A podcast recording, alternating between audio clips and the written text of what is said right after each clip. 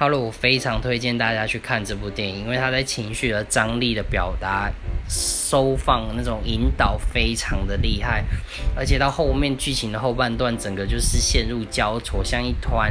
泥泞黑色的流沙一样，你整个会陷进去，而且观影完之后的后劲也非常的强，就是。我一度就是心情很黑暗，就是很糟糕这样子，还特别跑上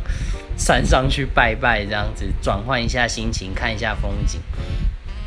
另外体悟比较深，就是电影里面表达那种无形的有钱跟没有钱的阶级。那现实在工作上也发现说，就是可以买得起一两千万的人，也许你可以跟他交流，但是买得起五六千万以上的那种高资产的客户。